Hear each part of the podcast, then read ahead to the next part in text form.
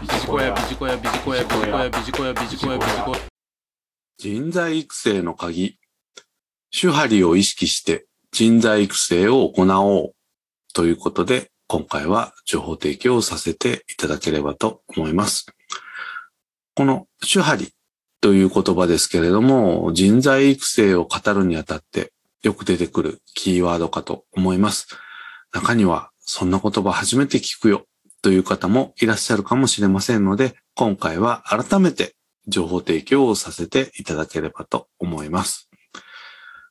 さて、この手張りという言葉ですけれども、茶道の大家、千利休が使ったということで有名な言葉でございます。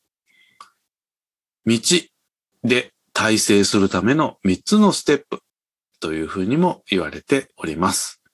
すなわち、茶道に限らず、剣道、柔道などの武道や華道、お花ですね。書道などでも使われることが多く、こういったことを学んだ方は、手張り知ってるよという方が多い印象があります。この手張りという言葉ですけれども、こういったなんとか道に限らず人材育成でも同じことが言えるのではないでしょうか。今回は手張りの3ステップということで人材育成に絡めて情報提供をしてまいりたいと思います。まず最初の主ですけれども、これは守るということです。すなわち上司あるいは先輩の支援のもとに作業を遂行できるというのがこの主の状態の目標ということになります。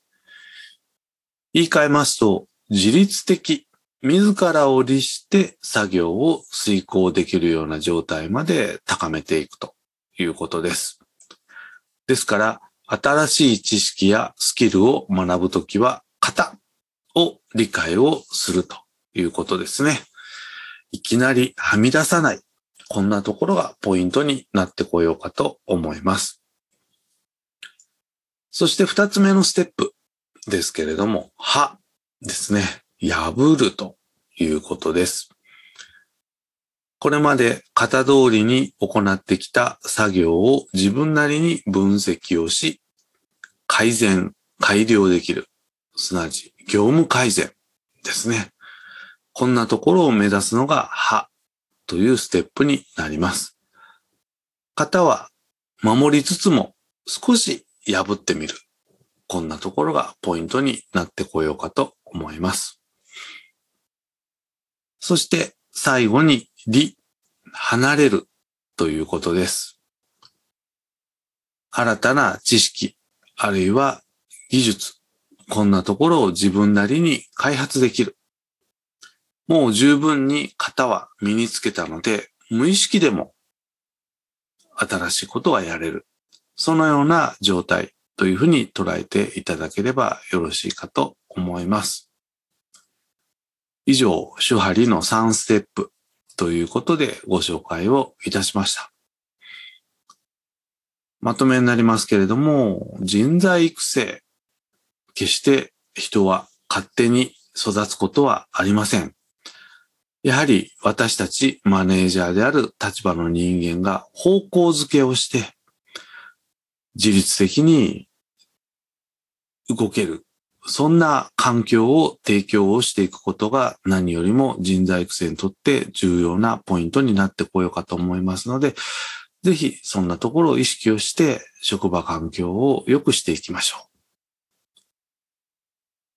以上、人材育成の鍵、手張りを意識して人材育成を行おうということで情報提供をさせていただきました。